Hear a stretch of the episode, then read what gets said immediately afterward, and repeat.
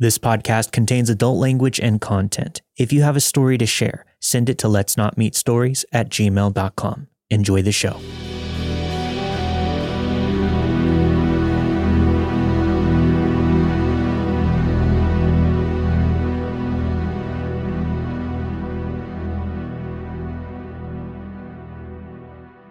I've always been good friends with one of my cousins, Cole, who is the same age I am. The two of us were not quite inseparable, but we always did get along very well together. And we were often found together, both in school, as we had always wound up in the same classes together throughout elementary school, and outside of it. When we were 12 and in sixth grade, I was hanging out with Cole on a Friday afternoon around the later part of May. We were pretty psyched at the start of the weekend. We had wound up at his house since he didn't live too far from me, and at one point my mom called to say that our grandpa was in the hospital.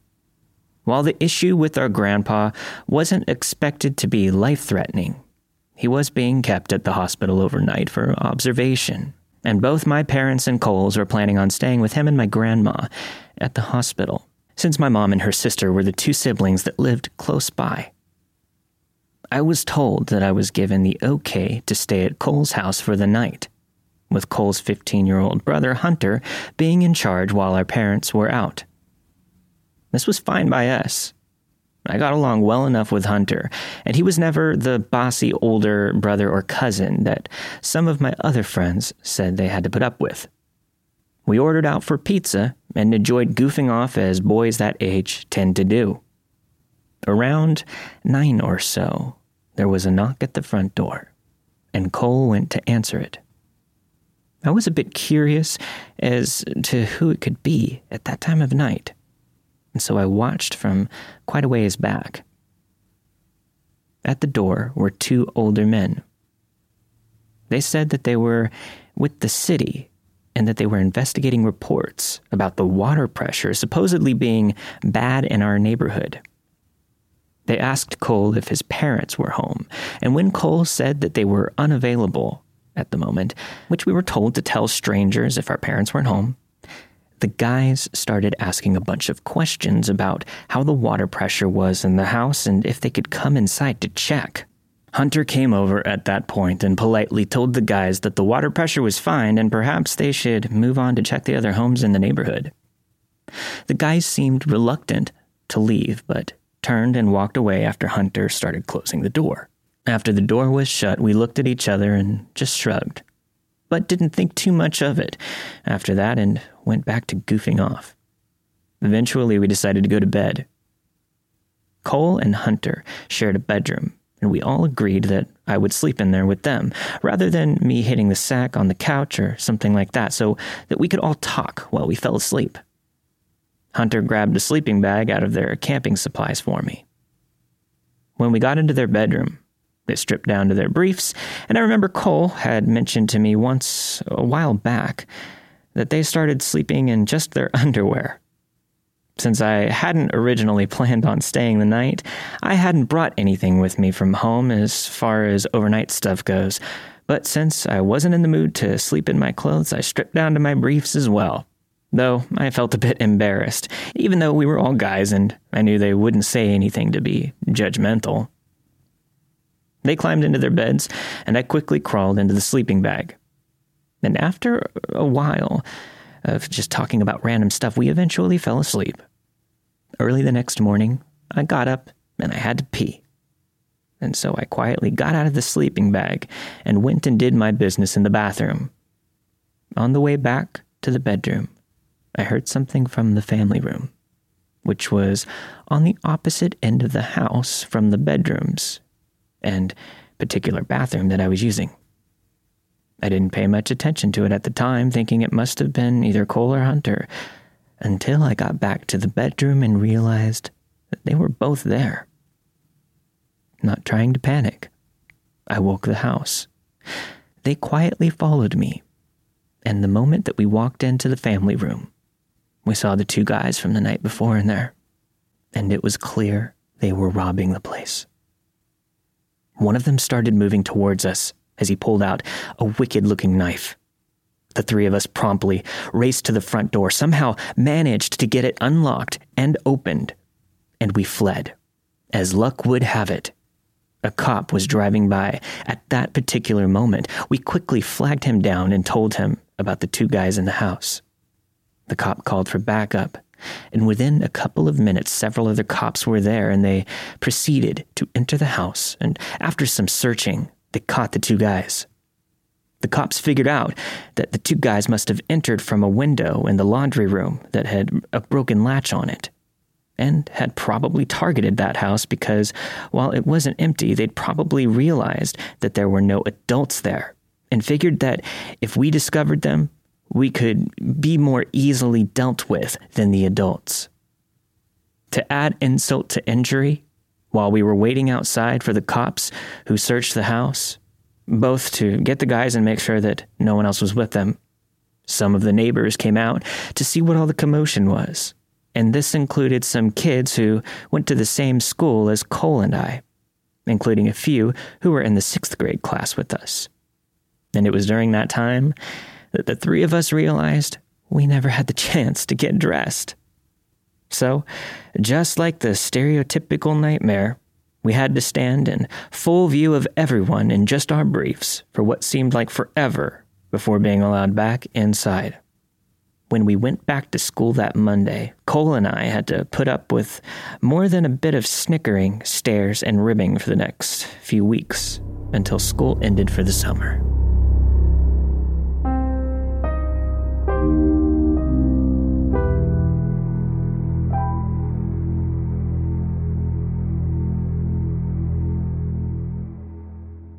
When I was 25, there was a short time that I was staying at my aunt's it was her, my two cousins, and I.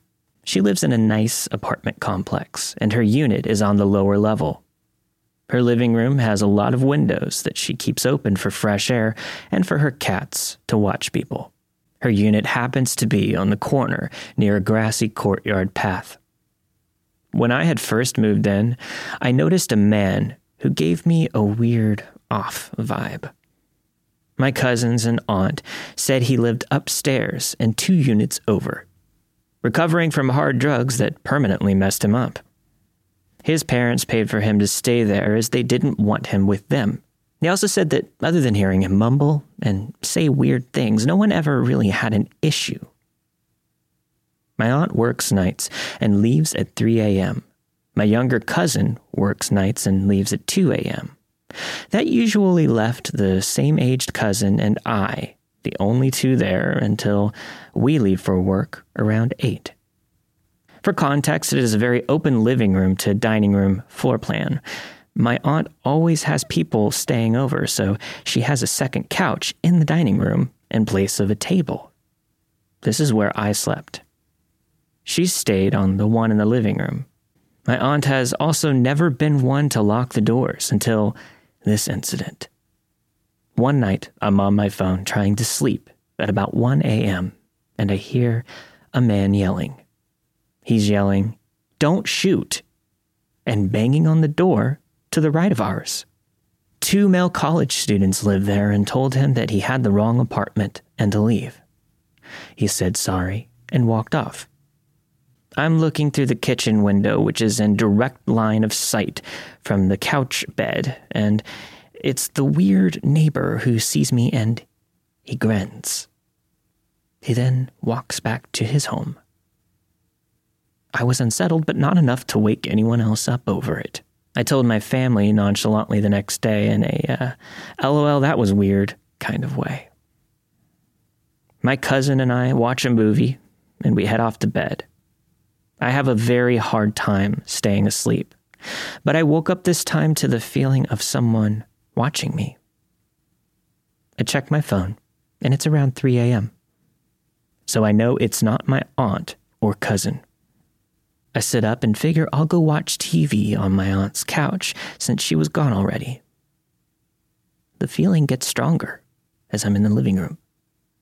Then I see the shadow of a person standing still in the grass courtyard, looking in. I froze.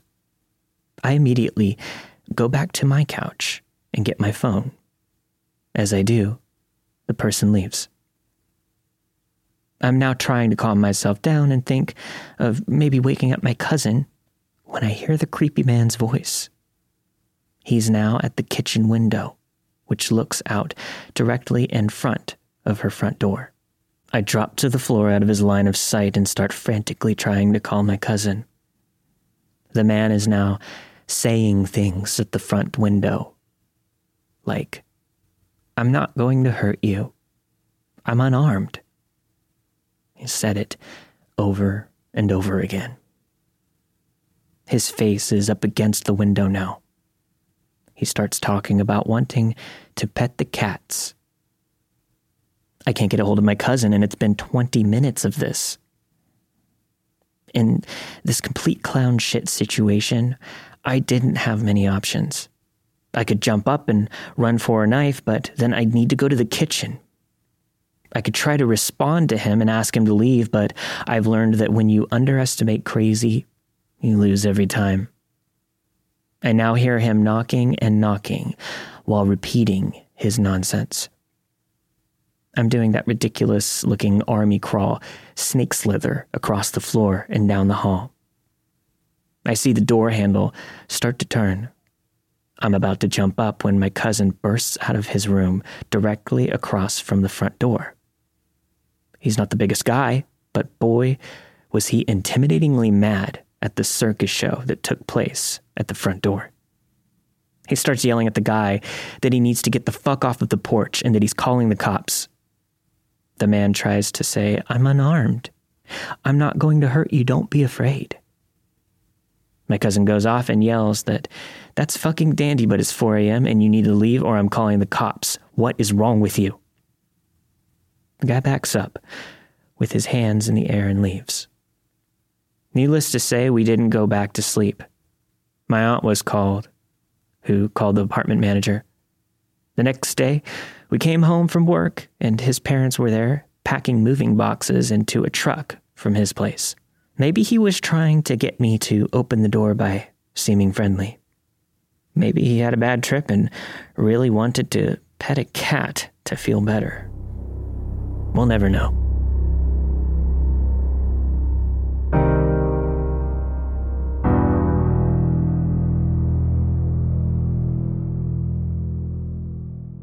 This happened a few years ago in my old one person flat. I had a strange feeling that something wasn't right for a few days. Things like food that I would put in the fridge, it seemed like there was less of it than the last time I looked. I found pillows from my couch on the floor, stuff like that. I lived alone back then, so there wasn't anyone else with access to my flat. Or so I thought. Well, one night I woke up around one in the morning, sweating, and even though I didn't remember, I was sure that I woke up from a nightmare. Since I was drenched in sweat, I decided to take a shower so I put my phone up in the bathroom for music. I turned on the water and just enjoyed the shower. After a few minutes, I heard the door move. I never close it, but it still never moves. I took a look at the shower curtain and I saw a shadow against it. And a look at my phone confirmed someone was there since I could clearly see a reflection on the screen that showed someone standing next to the shower curtain. It took me a lot not to scream and to keep acting like I didn't notice anything while silently taking the shower head off the holding and turning the water all the way hot. I'm still kind of impressed with my quick thinking. Our water got really hot when you cranked it all the way, and a few seconds later, Steam was rising, and the water hurt my feet flowing down the drain. I turned around, ripped the shower curtain open, and held the shower head right at the person behind. It was a woman. She screamed in pain, and I whacked her in the face with the shower head, then jumped out of the shower and ran her to the door. I took the key out of the lock and locked it closed behind me. A little later, she started to bang on the door, but the door didn't give. Thank God for German quality work.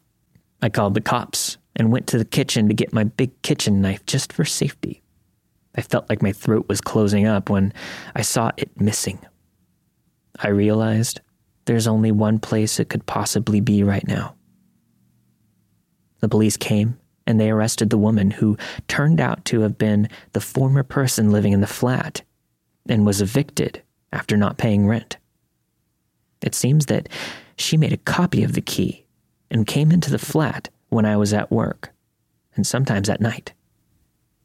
It's possible that what woke me up in the first place was her, and honestly, I don't even want to think about it. Ever since then, I always insist that the locks are changed when I move into a new place.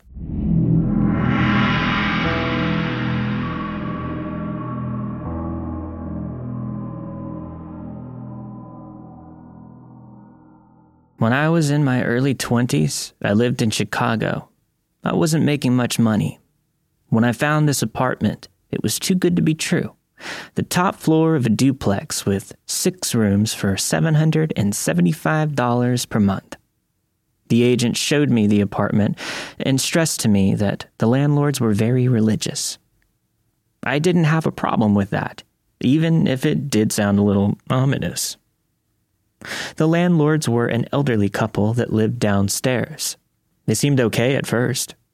When I saw them in the courtyard, they would smile at me. I took good care of the house. Then, when they saw me having my boyfriend over, things started to get very, very weird. One day, I was in my office writing, and I hear a knock at the door. I open it, and it's the lady from downstairs. Before I can say hello, she says, Have you ever gotten an abortion? I shut the door in her face. No thanks. However, this ended up being a colossal mistake. The house was laid out kind of weird. There was a door at the bottom of a flight of stairs that I thought led to a communal laundry room, but after accidentally opening it once, I discovered it led directly into my landlord's living room. I unfortunately learned this the hard way. I was in my kitchen cooking. My boyfriend was at work, and I was by myself when I heard what sounded like the click of a door. Okay, I say out loud. What the fuck was that? I didn't really make the connection that it could have been the door that led into their living room. I walk into the hallway and look around. I don't see anyone at the end of the hallway. I poke my head into all of the rooms, and still nobody there. I then look down the staircase leading to their house, and the neighbor lady is standing there, staring at me. I screamed. She flinched and stepped back into her apartment and slammed the door shut. After that, every time I left the house, and I spent every possible moment out of the house after that incident, I would come back and something would be moved. A window would be shut. Once, the shower was dripping and my towel was damp. I couldn't lock the door because, since it was technically the door to their house, they were the only ones with a key. The knocking got so frequent three or four times a day that my boyfriend and I ha- had propped up an old mattress so that we didn't have to hear it while we slept. The second to last straw was when I opened the door for work and the stairs were gone. I physically could not leave my house because there weren't any stairs. They had been dismantled and were sitting on their porch. I called them repeatedly but they didn't answer. Finally, their son came out of the house and explained that they were remodeling their porch and told me that I had to cut through their apartment downstairs. I descended the stairs and opened the door. They were both sitting at this filthy kitchen table staring at me. They kept staring at me with this blank look on their faces. I crossed their kitchen and left out their back door. A few days later, I came home from my job and noticed the bathroom floor was almost completely flooded, like somebody had left the faucet on or the shower on. The old woman, seeing that I had come home, came upstairs and knocked, screaming at me that I had flooded the bathroom and that her son had come to fix it. I was so run down at this point that I just told her that it was okay. Her son comes by a few hours later. He's completely shit faced. I open the door and tell him that I need an hour or so before he comes, and he picks up something and swings it at me. It was a massive wrench. I somehow duck out of the way and he stumbles over. I book it down the newly repaired stairs as quickly as possible and call the police. They come by and take down a complaint, but claim that since there was no physical contact, they can't do anything. I later learned that the older couple has a daughter on the force. In the middle of the night, me, my boyfriend, and several of his other friends packed all of our stuff into a Chevy Astro. We lived in hotels and the van for the rest of the month until we found another place. They never attempted to contact us again. Old landlords, let's not meet again.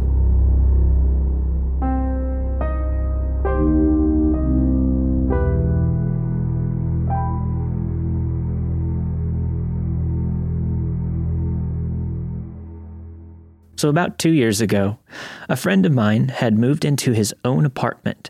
The sofa that was there was old and worn, so he decided that we would try to find one in a better condition. He asked me to help him look for one as my dad had a van and we would need to use it to transport the sofa. So we went on Craigslist to have a look at what other people had for sale. We came across one that had stated a three seater cream leather sofa in great condition, free to the first viewer. There was a picture of it, and it looked like it was in perfect condition. Now, the ads had been up for about a week or so, and we thought that it was probably gone and that they had just not taken down the ad yet. So my friend contacted the seller and nearly instantly got a reply saying that they still had the sofa and it was available if we could come to collect it. I was a bit weary that it was still available. I mean, a free sofa in perfect condition that had been up for a week and nobody had taken it yet. We thought that maybe there was something wrong with it that could only be noticed when viewing the sofa that was maybe hidden from the pictures. It was a weekend, and we had no plans, so we decided that we would go and check the sofa out. My friend contacted the seller and organized a time and place to meet up. They decided on a local McDonald's car park at 9 p.m. as the seller said that he was at work until 8 p.m and that he would need time to get ready after work. The seller said that he would be driving a green Honda Accord with a trailer. So we pulled into the McDonald's parking lot at about 8:50 p.m. There were a lot of people around. So we had no reason to think that we would be in danger or anything like that. At about 8:55, my friend got a text saying that the seller was about 15 minutes away and they asked him to describe what vehicle we were in so he described the van. About five minutes after the text, we see an overweight man around 50 years old with a gray, scruffy beard and greasy gray hair approach the driver's side window of the van, which was my side, as I was driving. He was wearing a plain white t shirt with what looked like food stains all over it, with black jeans and holes torn in them, and dried mud stains all over them, along with a pair of black steel toe cap boots also covered in dry mud. He knocked on my window, so I rolled it down a bit. You boys here for the sofa? He said in a gravelly voice that sounded like he needed to cough but couldn't get it out. Uh, yeah, I said to him. He replies. Rob's car is broken down just up the road, and his battery on his phone died. I was with him, and I walked up to get you guys, He's with the car waiting for AAA. But can you come down and collect the sofa off of him? My friend and I looked at each other, uh, unsure of what to think. Can I get in the van? We'll go back to Rob together, the guy asked. How far down the road is he? I asked before he replied, Not too far, but I need to show you where to go. At this stage, my friend pretended to get a phone call. Hello? Yes? Ah, no way, really? We'll be right there, he said before pretending to hang up with his phone. He then looked at me and said, We gotta go. My dad needs us to help him with the flat tire. I nodded, knowing that this was a fake call for us to get the hell away from this creepy guy. Uh, we've got to go now, but we'll contact you tomorrow about the sofa. The guy just stared at us as I rolled up my window and started to drive away. My friend and I looked at each other. That was creepy. I got bad vibes off of that guy, my friend said. Definitely, I replied. We decided to drive around the back of the parking lot to see if we could find out if the guy was up to something or not. We could see him standing in the same spot where we left him, and he was on the phone. He put his phone down, and about two minutes after that, a car pulled up with three men in it, and he got in. My friend's phone started ringing, and it was Rob, the guy who was supposedly giving away a sofa. He answers, Hey, can you meet tomorrow? I can hold on to the sofa for you until then. As he was on the phone, I noticed one of the men in the car that had collected the creepy guy was also on the phone. My friend told Rob that he would contact him tomorrow, that he was busy and couldn't talk right now. At the same time that my friend hung up the phone, the guy who was in the car also finished his phone call. At this point, I explained to my friend that there probably was no car that had broken down, and that creepy guy was trying to lure us somewhere so the guys in the car could do God knows what to us. We drove home, and my friend blocked the number from Rob, and we never heard from them again. We reported the ad, and it was removed the next day.